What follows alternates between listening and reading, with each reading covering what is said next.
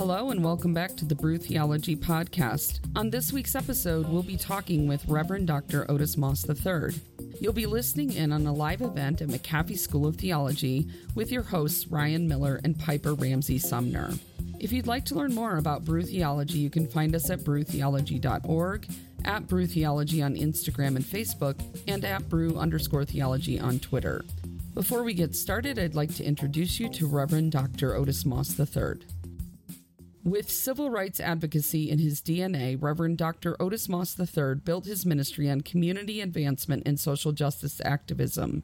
As senior pastor of Trinity United Church of Christ in Chicago, Illinois, Dr. Moss spent the last two decades practicing and preaching a black theology that unapologetically calls attention to the problems of mass incarceration, environmental justice, and economic inequality. Dr. Moss is part of a new generation of ministers committed to preaching a prophetic message of love and justice, which he believes are inseparable companions that form the foundation of the gospel of Jesus Christ. A native of Cleveland, Ohio, Dr. Moss is an honors graduate of Morehouse College who earned a Master of Divinity from Yale Divinity School and a Doctor of Ministry degree from Chicago Theological Seminary. With a unique gift to communicate across generations, Dr. Moss's creative Bible based messages have inspired young and old alike. His intergenerational preaching gift has made Dr. Moss a popular speaker on college campuses, at conferences, and churches across the globe. He is author of several books, including Blue Note Preaching in a Post Soul World Finding Hope in an Age of Despair. His sermons, articles, and poetry have appeared in publications such as Sojourners Magazine and the African American Pulpit Journal. Dr. Moss is an ordained minister in the Progressive National Baptist Convention and the United Church of Christ. He is married to his college sweetheart and has two children. Dr. Moss is currently serving as the visiting professor preaching at McAfee School of Theology at Mercer University. Thank you for tuning in to the Brew Theology podcast, and here is the interview with Reverend Dr. Otis Moss III. All right. Hey, everybody, welcome tonight. Hey, we are we are so glad that you're here. Seriously, this is um, this is an event that every single year is a priority for us, and we obviously we missed last year, and we're so pumped to be doing this again. A couple of things for you. First of all, there's a full service kitchen if you didn't know that, and also there are drink menus. So, and, and there's Jamie, wait for us. Look. Y'all, Jamie's been serving me cheap beer while I write my dissertation for years now. Um, so please be very good to her. Make sure you tip the staff. Uh, they're working really hard for us. Yeah, yeah. So look, y'all, this this location is pretty awesome. Uh, I'm excited that, that I can share this with you. So, folks don't know this. I lived a couple of blocks down when I was in seminary. And from that back booth right there, I probably wrote 60 pages of my master's thesis. And I would go there in the evenings. I would start writing until they closed. Jamie would throw me the rag. I'd wipe down my own table, and then I would walk home. So, in a really cool way, I get to I get to share a part of my theological formation with you all, and that's cool for me. So, look, the reason we have this event is because a conversation that Dean Deloach and I had about, I don't know, four or five years ago at a little hole in the wall in Virginia. And we had a conversation, we were in two different roles at the time, about the fact that McAfee needed to, to bring theology outside of the seminary. And this was one way that we could do that. And so, this event, this idea that we want your theological formation as seminary students and grads to extend beyond your classroom walls really is an extension of Dean Deloach's leadership and his vision for the seminary. And so, as we continue through this evening, and I hope as you continue through your seminary journey, that you'll you'll take that with you. And as you move into your ministries, as you move into your nonprofits, uh, as you move into your counseling or therapy roles, that you'll recognize that theology moves beyond the walls of the building, that theology comes with you, that you are constantly in process, and that tonight is one of those nights where, even in some tiny way, we hope that you are formed, and we believe it will be for the better. So, before I turn this over to the really awesome folks at Brew Theology, I'm going to give a toast. At McAfee, we like to say that these bears preach, and I think tonight it would be appropriate to say, as Heather Franklin reminded me this weekend, not only do these bears preach, these beers preach. All right. Cheers, everybody. Thank you. Amen. And as what we would say in Waco, hey, sick 'em bears. Wrong bears, I know. Hey, now. them already. I'm trying to start off on the right note. It wasn't a blue note, but so uh, Nathan, I I actually think that your last five pages were when we met at Wild Goose Festival in North Carolina. I think you were finishing up. That's when we met. Oh wow. There you go. So now I now I feel complete full circle. Here we go. Well, welcome everybody. Um, and my name is Ryan Miller. I'm the founder and the co-director of Brew Theology. And Piper over here is the director of the Tallahassee Brew Theology chapter. We have chapters across the country. Yeah. We brew theology in pubs and coffee houses. We create interfaith communities through what we think is healthy, meaningful, and eclectic dialogue. And uh, we truly do affirm all people from all walks of life, as long as people aren't a holes.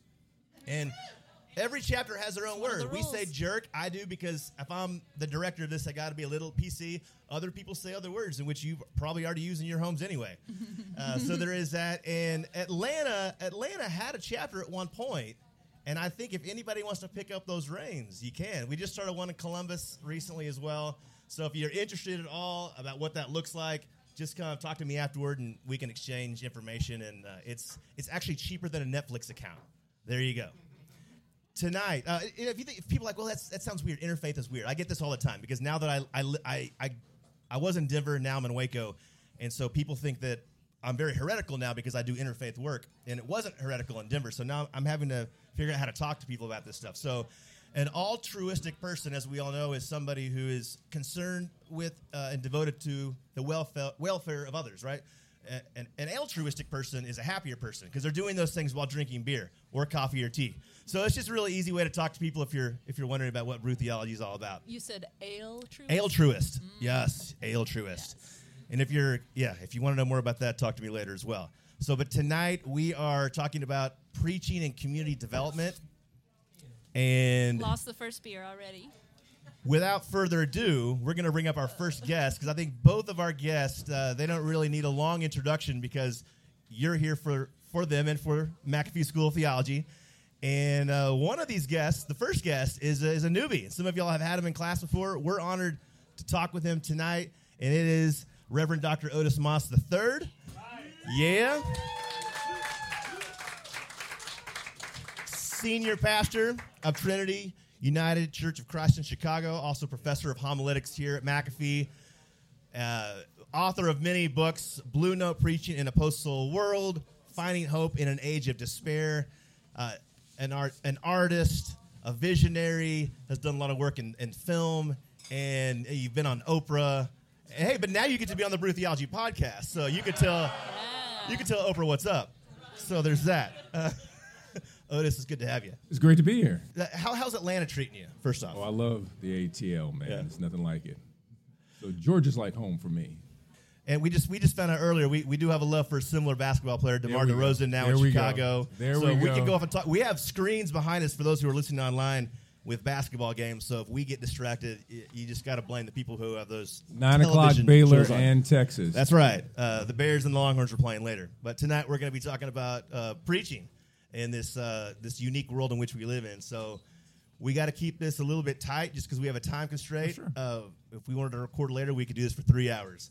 Uh, so first things first is so you grew up in this faith community where preaching it, it was respected. It's not so much respected in today's world in which we know. They're known as artists, academics, weaving together poetry, pa- pragmatic wisdom. So, first question for you, just being personal, whom were the, the preachers and influencers in, your early life uh, as an early preacher that, that you're like, these guys got me going? Oh, without a doubt, my father. He was just, I call him a sniper as a preacher because he just takes aim, and when he's ready, he just takes you out completely. Um, it was my father, it was Gardner Taylor, Howard Thurman. Uh, there was a, a, who was like my adopted grandmother, a woman by the name of uh, Esther Smith. She was actually the founder of the New Era uh, Missionary Baptist Convention here in Georgia and was kind of an adopted mother of my father because his, his parents died at an early age. And so because of patriarchy, she was not allowed to be, quote, a preacher, but she became a self taught Old Testament scholar. And so students at ITC would go to her house so that she could review their sermons. She's like, "This is bad exegesis right here. You need to learn this." And so, and she that's what she would do, and uh, and she became kind of a mentor in many ways to my father and, to, and then to myself. And then there there was my sister. My sister introduced me to. Um, James Baldwin, uh, Maya Angelou. Those are my children's stories. So she would read to me when I was little. I didn't know what she was reading um, at the time, but it just stuck in my head. And and those people became, in many ways, to, to me, mentors. So when I got to college at Morehouse, um, I said, "Oh, I remember my sister used to read these people," and and it just kind of connected. So those are just some of the people that that really influenced me growing up. Love that. All local people very much right around you, surrounding you growing up. So, in your book, Blue Note Preaching in a Post Soul World, you say that the unique, brutal, yet sweet gift of black preaching, what it gives to the world is to allow the gospel to be viewed once again from the eyes of those who sing Psalm 137, 1 through 4, which says, By the rivers of Babylon we sat and wept when we remembered Zion. There on the poplars we hung our harps. For there our captors asked for us songs. Our tormentors demanded songs of joy. They said, Sing us one of the songs of Zion. So, how, as a preacher, would you say, do you help congregations, those trapped as prisoners of markets, manifest destiny in men, that are foreign to this kind of framework, to dive into this concept and the reality of singing those blue note, those hmm. blues songs to the Lord while in a foreign land? Well, you know, I think that for African American culture and African American spirituality or black religiosity um, speaks so much in a double entendre. So, for, for, for many people in the African American tradition, blues and gospel are intertwined. You can't take them apart because blues and gospel are the same thing. Because if you want to play gospel music, you got to know blues chords uh, because it's the exact same chords. Um, and so within the African American tradition, yes, Sunday, we, yeah, it's wonderful, resurrection, but you got to go past Calvary. You got to deal with the blues, the existential and the, the, the eschatological. And Jerome Ross, who was a professor at the uh, Samuel DeWitt Proctor um, School of Theology in, in Virginia, said that whenever you read the Bible, you're always reading a text where the people were under some form of oppression which means you've got to know the double entendre. The double entendre means that there's one thing that's being said in public, but there's another thing that's being said in private. It's just like with the spirituals, when you say "swing low, sweet chariot," oh, that's nice, it's heaven. No, not really. I'm about to get up out of here later on. Um, and, and so there's a there's a double entendre with it, and the same thing in Scripture all over the place. Double entendre. I mean, we love to read Scripture in our head, but we should speak it because it's an oral document. So when we read about Jesus, for example, um, and the disciples, he's calling become fishers of men. We spiritualize it in a personalized American framework immediately. Come, you know, just be, be an evangelical. Well, okay. Um, but in reality, if you take it back with the double entendre, Rome owns Galilee. And Jesus is saying to those, Come and fish for me, stop fishing for Caesar. And by doing that, he's literally subverting the Roman economy. So first he has these two kind of working class poor guys, you know, you know Simon Peter and his crew, and and they will follow him. Then James and John, the middle class trust fund guys, end up following Jesus, and in the process, all of a sudden people are saying, "Hey, we we don't need to follow him. We can follow Jesus," which then subverts the economy which creates a nonviolent revolution at the same time. But in America, we don't like that because our Christianity is really capitalism with ecclesiastical garments. Ooh. yes. Yes. Isn't so much of I feel like I feel like scripture is calling us to live an alternative, right? Absolutely. And to create it, we have to create that alternative and then live it. Yeah, that, that's going to be convicting for a lot of listeners and people out here. And so I want to I want to touch more on that that divine imagination which you speak of, and the, in which when you come to the text, in which when you come to your congregation, um, and you've referred to Moses as a Creole child, which is brilliant. I want you to actually let's start that as an example. And, and so, because for me, I'm like, well, I've never thought of it that way. Of course, I haven't thought of it that way. You have. How did you get there? And then, if, if you could unpack how you how you your, you posture yourself and, and you, you you intent yourself upon the text and the community because the, this prophetic imagination in which which you preach with is fascinating. Let me just say this: I went to seminary and I love my seminary, but I didn't get this. there you go.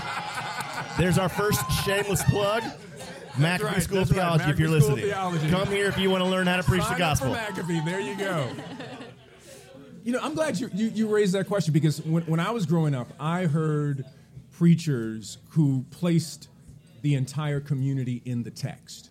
So it was not, we were not distant. We, for example, I, I heard Wyatt T. Walker was always doing revival at my church. And, and Wyatt T. Walker would place, place himself in the text literally, where I thought Moses was from Harlem. I really did.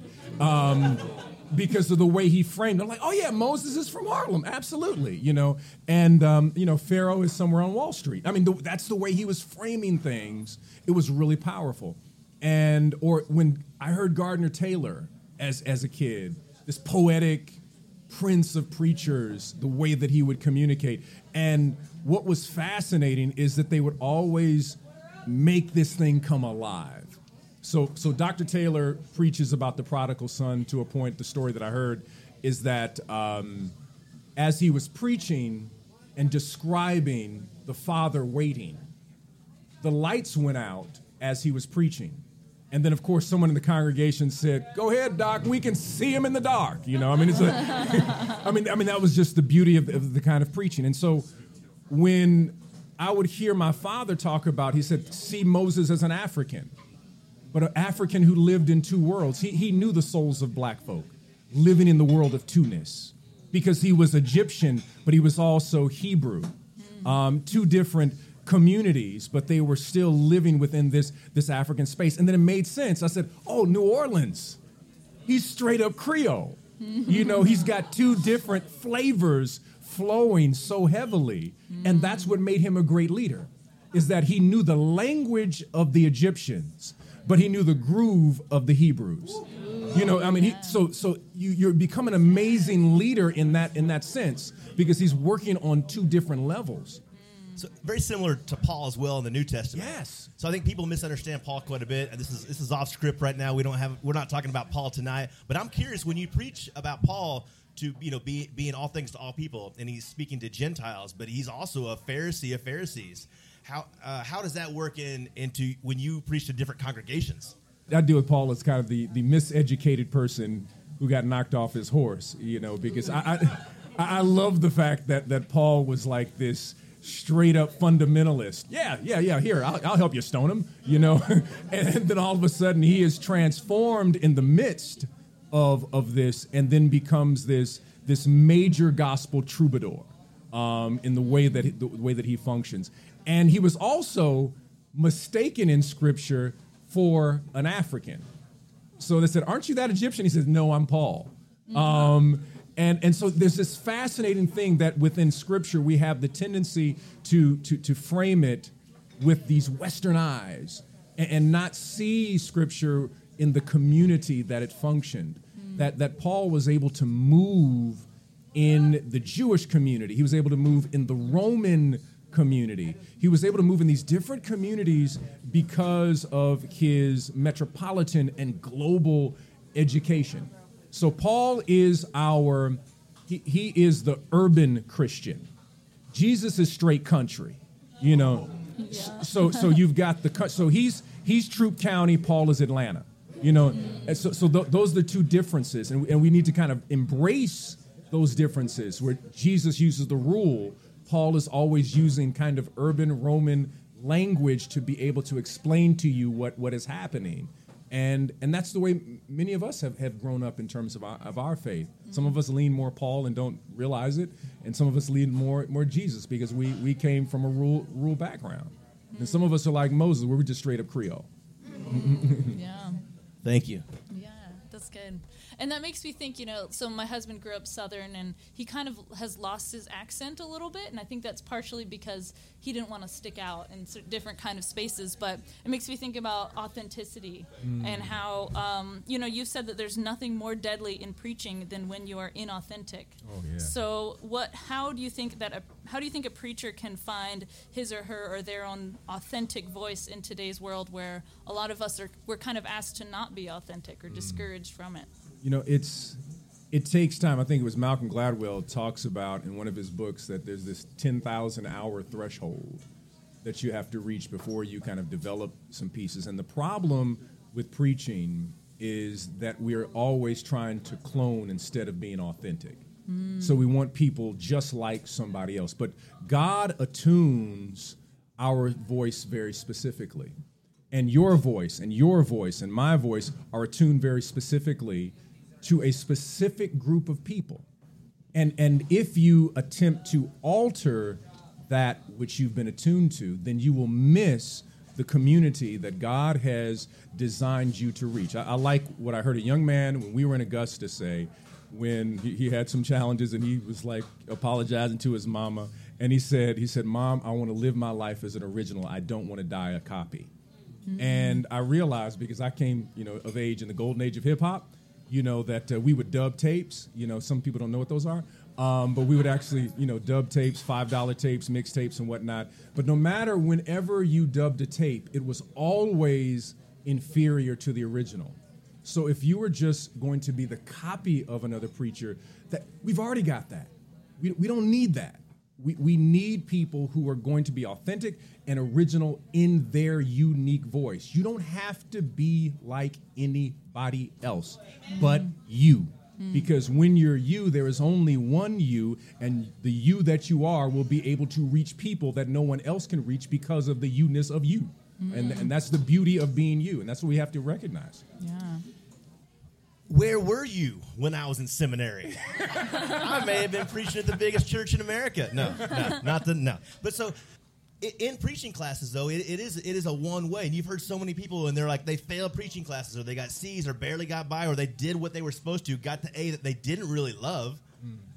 so this leads me to this so that we talked about authenticity now to get psychological here shadow work and you've talked about this before so first off for those that don't know and who are listening online what is shadow work and then how important and how does one do shadow work in community as it relates to a birthed and lived pre-construct of American colonialism. And that's that's that's a that's a big that's a big one. I know. Let's just start off with shadow work and see where it goes. Okay. Um, well, the, the, the work that has to be done, I, I think, in terms of preaching, is developing your authentic self, and it shouldn't just be. So, my my challenge with some of my colleagues is they were forced into a box of being the little preacher at age 12. There's nothing more dangerous than seeing a 16 year old looking like they're 60 and walking around in a briefcase and yes, doc. No, you're not doc. Please stop it. you know, just be a kid um, and and develop from there. But don't box yourself in in the framing theologically, meaning learn literature and philosophy and music L- learn sports. There's a whole lot of stuff that's going to develop you in, in the area of sports. L- learn. I mean, there's there's so many different things that you have to learn versus being boxed in. And the the shadow work is on is in you. That's the shadow work, and not being boxed into one particular discipline. I think the challenge that we face is that there are disciplines, but back in the day, I mean, early, I mean, the ancient time period these things mix together. That if you want to learn math, you have to learn how to, you got to learn music. Music and math go together. Um, if you want to understand uh, physics, you have to know philosophy. I mean, it was all of these things mixed together. We don't do that anymore. We're like straight ahead, one particular discipline. And the shadow work begins by expanding beyond the boxes that people try to create. Mm. On that note, too, you you had said this before, and I I've been listening to you and I've been reading your stuff and I appreciate I your apologize for whatever you heard. but you had said, I don't know who you were talking to, that you sometimes just you sit back and you let jazz preach to you. There are no words in jazz. Uh, that that that to me, I started to do that, uh, and it's it's it's so new to me. So it's fascinating. So I appreciate that. And if you want to expand on that, you can, or we can move on to the next question because I know you love jazz. Yeah, I do. My, I my do. kids now have a nine-year-old and a five-year-old, and they'll be. I'll pick them up from the school line, and they're like, "Dad, you listen to jazz again?" I say, "Well, you can thank Otis for that." You know. It's, it's, so, it's but it's but an now they're, now they're starting to like it. it's it's a great that's a good thing it is a it's an amazing tradition um, a tradition where instruments are not supposed to play together saxophone is for the marching band the piano is european classical the drum is to play a marching band sound but not polyrhythms out of africa the bow i mean the uh, bass is to play to play with a bow not with your fingers and everybody has the right to solo that's democracy at its best. That everybody gets a chance to communicate out of their own particular cultural narrative. That's jazz. But jazz speaks, for example, when I listen to Thelonious Monk, Thelonious Monk does something that, that is so wonderful in that he says that the real music is in between the notes. It's a space. And, and mm. Th- Monk is always off time, but on time.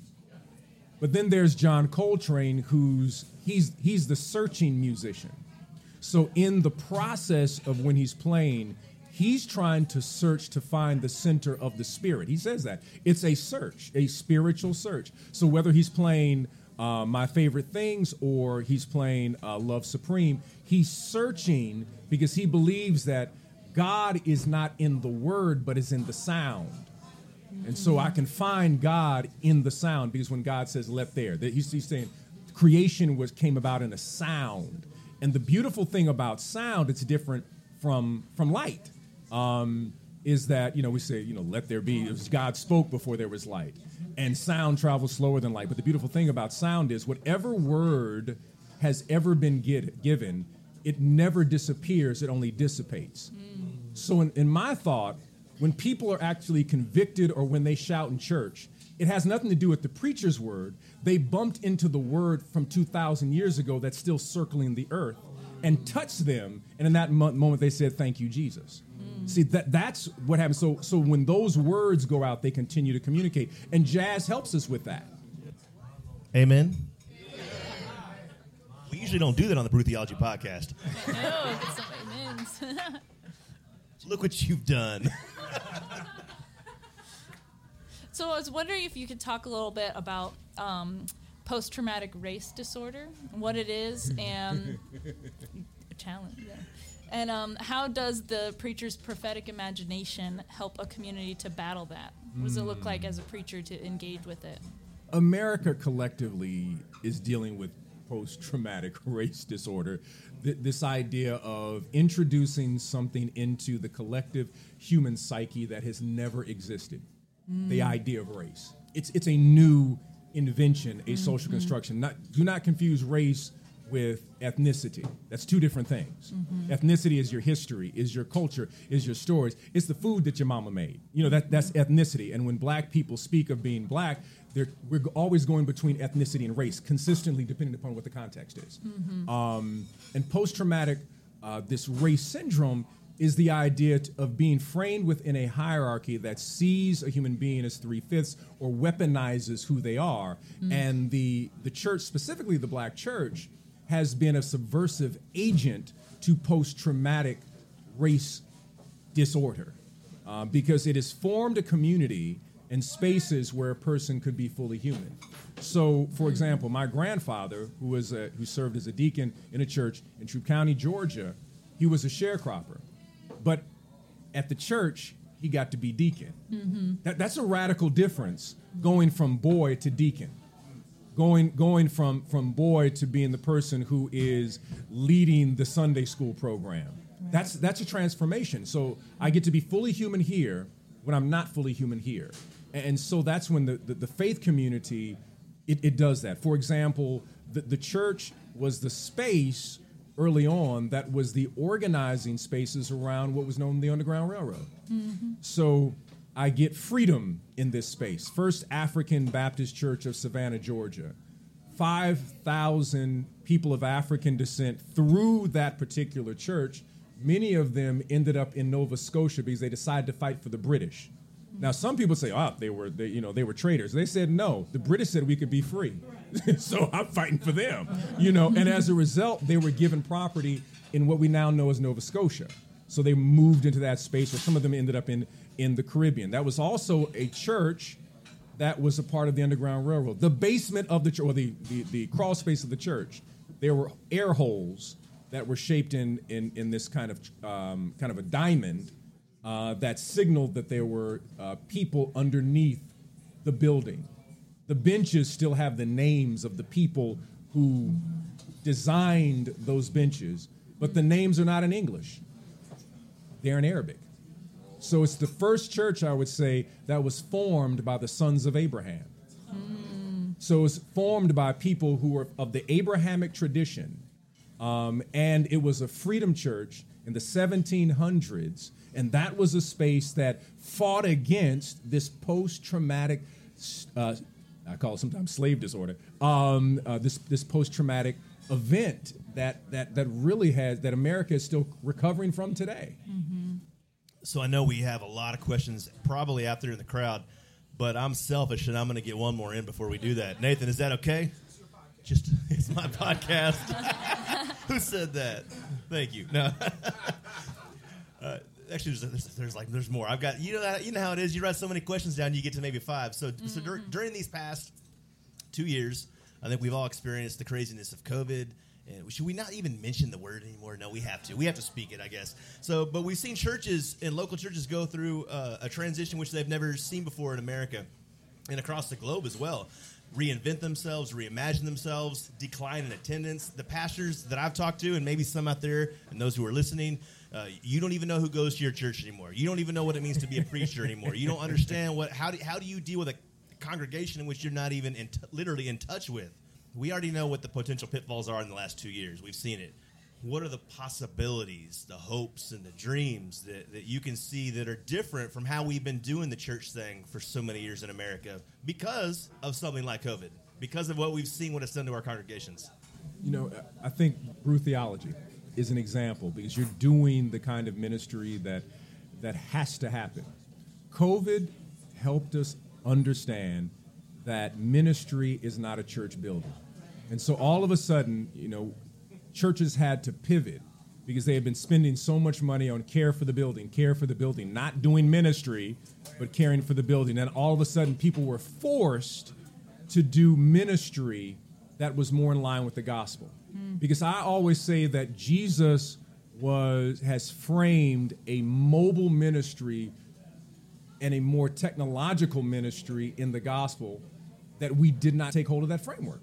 For example, Jesus is like yourself. I mean, he goes wherever he wants to go to do ministry.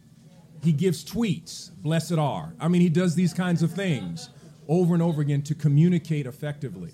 And so ministers have become producers. Ministers have learned how to do, for example, churches used to love the one wide shot which I hate, um, by the way, where you get to see the whole. Nobody wants to see your whole church. There's a reason it's called the establishing shot in film, because I establish where I am. After that, please give me a close up, which creates intimacy. Create some camera movement, which creates some tension or suspense. Don't keep me in one particular shot. And I don't need a lot of money. Just get me three phones and I can get three different shots, which will allow me to create intimacy. Then get yourself somebody, call them a digital pastor, but just someone who knows something about a, you know, how to respond to people online and let them communicate. Do something called a hashtag so that people can follow exactly what's happening. So all of a sudden, you have the, as, as, as Dr. Nash would say, you have the, the, the eight track church is now clashing with the streaming world in the in the process. And so all of these eight track ministry people are all of a sudden being confronted with digital uh, ministry. Leonard Sweet puts it this way: we, we have analog people running the church, but we have the need for a digital ministry.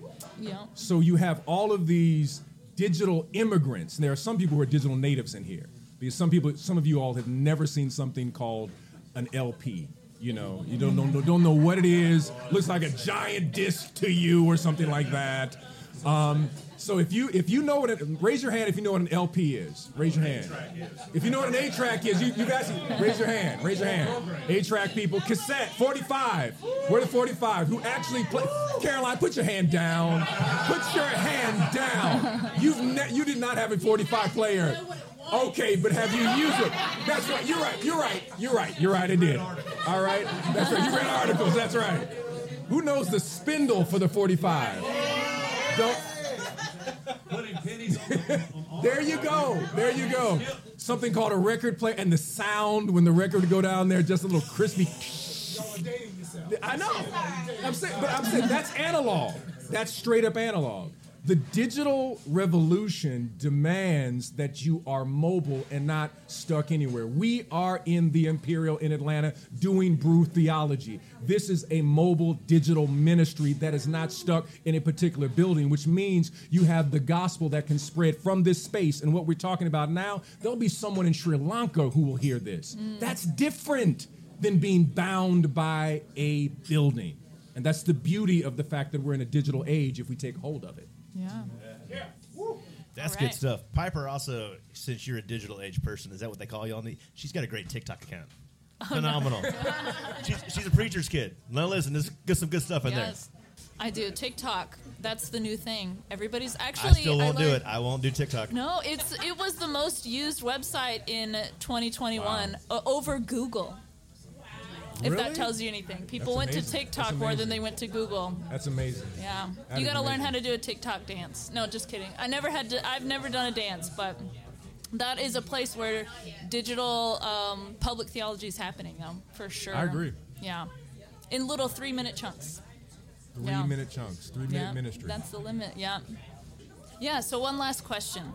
So as we end our time together, what would you say is the greatest prophetic word for American Christians, or maybe white Christians, or people of color? Hmm, um, greatest prophetic word. I think that that the most challenging prophetic word or words would be love and justice. Hmm, it's still the most hmm, challenging because we want love that's sentimental, uh, that's divorced from justice, or we want justice that's divorced from love, which just becomes legalism and becomes destructive. Hmm. But when love and justice are married, and they walk down the aisle and say "I do," they always have children named liberation and transformation. Hmm. And so, and so we have to make sure that those two are married together, um, so that we can produce liberation and transformation in this world. Hmm. And that's what makes it prophetic is that it's a challenge. It's not It- easy. no, no, it's, It's not something easy. you just say, "Okay, No, Pastor," and you go do it. No. Lo- love and action is difficult, Mm-hmm. and being just without being seeking retribution is difficult Mm-hmm. because we, we, we see just America sees justice as just simply retribution. And Jesus talks about distributive justice, Mm-hmm. Yeah. which is radically different Yeah. uh, than retribution. Yeah. Well, that reminds me also of the idea of um, building a coalition because I think that you can't do justice without doing it in community with other people. No. So, what do you think? You talk about building coalitions between academics and lay people or reg- folks that f- sweep the floor. Yeah, you got to build a band. I mean, that's the, I, I was in a class at Iliff with uh, Vincent Harding, and um, Vincent Harding uh, did something. I was, you know, giving this critique in reference to Malcolm X, and, and Dr. Harding knew Malcolm X is a whole other thing. Um, so he shut me up real quick. Um, but he he played the beginning of the Eyes on the Prize documentary. And at the, at the beginning of every class, he would always play like a Coltrane or Nina Simone or something like that. And he says, "Do you all see it?" He'd play it, and we are like, "What are you talking about?" He said, "Well, let me rewind and play it again." I said, "Do you see it?" I don't see anything. It's you know some some black folk marching in Memphis. What are you talking about? So he said, "No, let me play it again. Do you see it?" And we all shook our heads. And he said, "Hmm." He said, "Notice in this picture that you see a man with one leg, you see an elder, you see a person in their wheelchairs. You notice that you see different people." He said this. He said, and he looked at me and said, "Otis, your idea of revolution is mighty male and abled." He said, This revolution includes the man with one leg. This revolution includes Mama who's 87. This revolution includes the person who can't see but is not blind. He said, "This." Re-, he said, "What revolution do you want? To make your maleness feel good, or one that makes God proud?" I mean, it was. It was. I was like, "Wow, okay, let me shut up," you know. but and and that was the co- he was saying th- those kind. You want that kind of revolution. You want that kind of coalition. Yeah. Uh, and only loving and respecting people can a revolution like that be present. Mm. It, it can't be present when you are so cloistered and exclusive that you can't recognize other people's gifts. Mm, that's so good. If it's not for everybody, it's not for anybody. Nope, mm. not at all. That's good.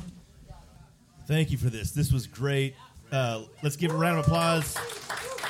Reverend, you're not done yet. You're not done yet. Oh, okay. You're done, you're done with us. Now now all these people out here are going to attack you with their questions. Oh Lord, oh Lord. So we've oh, got- I thought that was later. We've Okay. got time. No, we're, we're gonna we're gonna do that right now to kind of so that people are focused in on this. Okay, all right. So if you have a question right now, you're gonna go ahead and use this mic up here. We got one up here. and just come on up and use this mic. Wh- where- That mic. Oh, that, never mind. We got we got another mic because people here at McAfee School of Theology are prepared. They're preparing. They're preparing winners. Well played, Ryan. Well played. Winners. Before you ask the question now, who's who's preaching class were you in? Who's who's- I was in your preaching class. At And so- McAfee School of Theology. My question for you is how do you include different intersectionalities which you are not a part of personally? Hmm, oh, that's a great question. I think that it's important for for for a preacher, for a writer, because I see preaching as artistry. That you're doing you're doing the art, and any artist is always bringing in other artists to mentor them, so that they can have a different eye of what they're going to create. So I say to to, to every brother who is preaching, if you don't have a sister who is your mentor, then you will only be able to communicate 50% of the gospel at best. So, so you're going to have to bring in someone. If, in fact, um, based on your orientation, if you if you don't have someone who can give you a queer theological perspective, then you're going you're going to fail in terms of your framing. So you've got to have different people from different perspectives uh, that will challenge the way, just like any good musician. Like I'm, I'm fascinated. I've been listening, watching the the, the Kanye West. Uh, is it, you all been watching that? Genius? Yeah, yeah. I've been watching that recently, and what's been fascinating about Kanye is so he's influenced by No ID. Uh, he was trying to you know get down with Roc-A-Fella Records, but all of those people were also not just influenced by hip hop. So they're influenced by jazz, they're influenced by blues, uh, they're influenced by R&B, but also classical. So Jay Z, when he's doing his freestyle raps, is also referencing in terms of some of the staccato pieces that he does. He's referencing Mozart. Hmm. So he's bringing in certain elements. So you have to do that if you want to be able to expand your artistry. Hmm. Another question. So yeah, the question here for those listening are: Who are the preachers that are creating those spaces for shadow work, and the people and the parishioners doing that shadow work? You know, I, I think that Howard Thurman is the best example to me for helping people do their shadow work. He, he, he talks about um, this idea of the genuine self. How can you discover the genuine self? And he, he has a meditation and also a sermon where he goes through the fact that the decision you make today, you will not know if it's the right one till 30 years from now. He said, but can you embrace the decision you make today, whether it is right or wrong, 30 years from now, and say, what have I learned? I mean, he's all, he was always raised, he talks about the narrow edge. Can you walk the narrow? There are some people who like everything laid out for them, simple spaces. But then there are some of us, I think he says it's Martin Buber, um, who said that the best space to be is in the narrow edge. I know not where God will place me tomorrow. I live on the narrow edge. And then he goes on to talk about this idea of the inward journey. that I am on a journey. It is not the external, but how do I come into contact with myself? And he says, he has a sermon where he says, When was the last time you had a good conversation with yourself? And he walks through that conversation. What should the questions be for yourself? And that was really his, his, his life's work. He calls it the life's working paper. What is your life's working paper? Because whatever it was 20 years ago, you keep adding pages because you keep learning more stuff in the process of your working paper. Um, and so Thurman to me is the best example of pushing people to do their their shadow work. More questions. So I know uh, sometimes people who are assigned to churches or particular ministries, uh, you mentioned um, a word that I love, and that is authenticity. So sometimes when people are assigned to certain ministries that have a particular culture or dynamic, and as a as a person who's being assigned to the ministry, or maybe even a ministry that you choose uh, to be a part of, yet there are elements of that ministry uh, where you see where you are, you have the the proclivity to push beyond some of the boxes that they create, and so sometimes uh, the the culture of the establishment to which you are assigned or that you are inserted, uh, you know, there's a tension there. Uh, what advice would you give to someone who's trying to find or or the best way to project uh, their authenticity within those within that framework? Am I making sense? I believe you are. Believe Okay. you are. The challenge of of ministry is the the challenge of excitement. That you feel that God has placed all these things and these ideas in your head, and here you are at a church and like, no, we're not doing that. Nope. And the tension sometimes, I believe, is we want the vision we think God has given us. Let me say it again the vision we think God has given us. Because that vision that we have, we really are placing ourselves on a pedestal so that we can say, look what we did. And many times the tension pushback is for us to sit with people. Can you be with Mother Jenkins after she lost her son?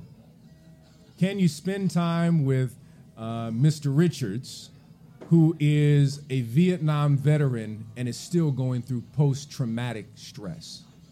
Can you spend time and when you spend time with the people long enough, it'll reshape your vision, but then give you permission to accept a vision that is from God where you're not at the center. And, and that happens when you spend time with the people. Because we get into trouble as, as ministers because ministers are arrogant and insecure and ignorant at the same time. And that mixture is deadly unless you have people who can ground you as you're going through this process. Because there you are, you're, you're, you're at a pulpit, you're speaking, you're doing this, that, and the other. And someone's like, oh, great job, you're a minister. And then they go in the back and like, it was really terrible. But, uh, um, you know, and they, they, they're blowing up your head left and right. It's, it's good to, to have a true family experience with, with people who honestly love you, honestly pray for you, and you learn how to pray with and, and for people. And that's really the ministry. The ministry of Jesus was he spent time with people. I mean, he just hung out and was spending time. He he has the longest conversation in all of Scripture with a woman at the well. I mean, there, there was no major, he didn't touch, he didn't spit on the ground, take any mud. Just had a conversation and gives us an example of ministry in the conversation. Longer than anybody else in scripture, he's just talking, you know. And so we, we, we have to embrace those moments of ministry um, and push against and raise the question, like Thurman, um, of our own life's working paper. What is what we're doing? Is that really for God, or is that really so that we can be on a pedestal? You had, I think, spoken earlier about the church and the building and how COVID has changed. So as we, well, I didn't mean to say the word, the C word.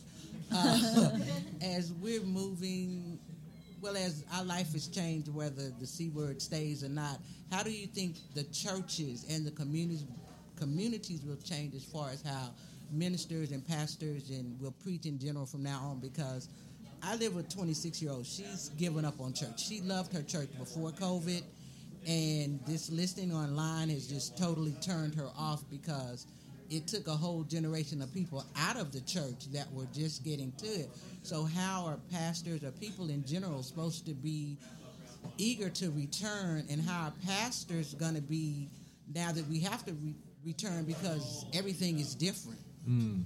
How are pastors supposed to mm. preach now once they return with everything? Mm, that's a great question. I, you know, I, I think it's just going to be in, a, in, in just so many different ways that you will have churches are local, that churches are communities. And the question really is how will these communities reconnect? How will they come back? Uh, and what will that look like? And it's going to be in a variety of ways. For for some communities, it's going to be you know we're we've, we've created a new ministry and we're, we're building in a different way. For for some communities, COVID was devastating because you had seniors who are not digital, and it disconnected them, and it it, it sped up their physical demise. They, they could not be with people they loved and Zoom ain't doing it. Zoom, it's like I need to be with my crew on Sunday afternoon after church, and, and that that's important. And, and, we we have to we have to re-educate people around the purpose of the church. Mm. It's this community, this unique, powerful, broken community, and it's like Flannery O'Connor. In that brokenness, we can see the grace of God. Mm-hmm. I don't want to go to a perfect church. I want to be in the space where my deacon used to be a major drug dealer and is a deacon in my church. I want to be there where my trustee was addicted and struggles with addiction and says, you know, I'm 20 years sober. That to me is the kind of community that we need to embrace and hold very close to to our heart. And then figure out how do we communicate and assist in the development. Every church is going to be different. I think every community is going to be different. They're going to ha- they're going to have to find their authenticity because I, i'm sorry churches shouldn't be like mcdonald's because that's i mean that's the scary thing about mcdonald's that no matter where you go it tastes exactly the same something's wrong wherever you go, it should be different. If there are multiple Imperials, the burger should be different wherever they are because there's a different artist in the kitchen. Shouldn't be the same. And, and, and we don't want churches to, to operate in that manner. All right, I think it's time for us to take a break, and we want to thank you again. Appreciate your work. This is Reverend Dr. Otis Moss, now at the McAfee School of Theology. Those who are listening, go to McAfee School of Theology, hashtag These Bears Preach. There we go. there we go. Sick them. Yeah, man.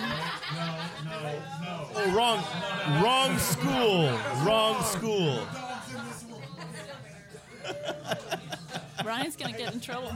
All right. I wish this conversation break, was guys. like three times longer. Sure. Thanks so much for listening to the Brew Theology podcast. We'll have part two of this event for you in the near future. If you'd like to know more about the Brew Theology podcast, you can find us at brewtheology.org, on Facebook and Instagram at Brew Theology, and on Twitter at Brew underscore theology. If you'd like to hear Piper on TikTok, go to at CBFPLR. And if you'd like to learn more about the McAfee School of Theology, go to theology.mercer.edu. If you're interested in starting your own Brew Theology group, please reach out to us. You can reach us at ryan at brewtheology.org or janelle at brewtheology.org. We look forward to hearing from you. Cheers.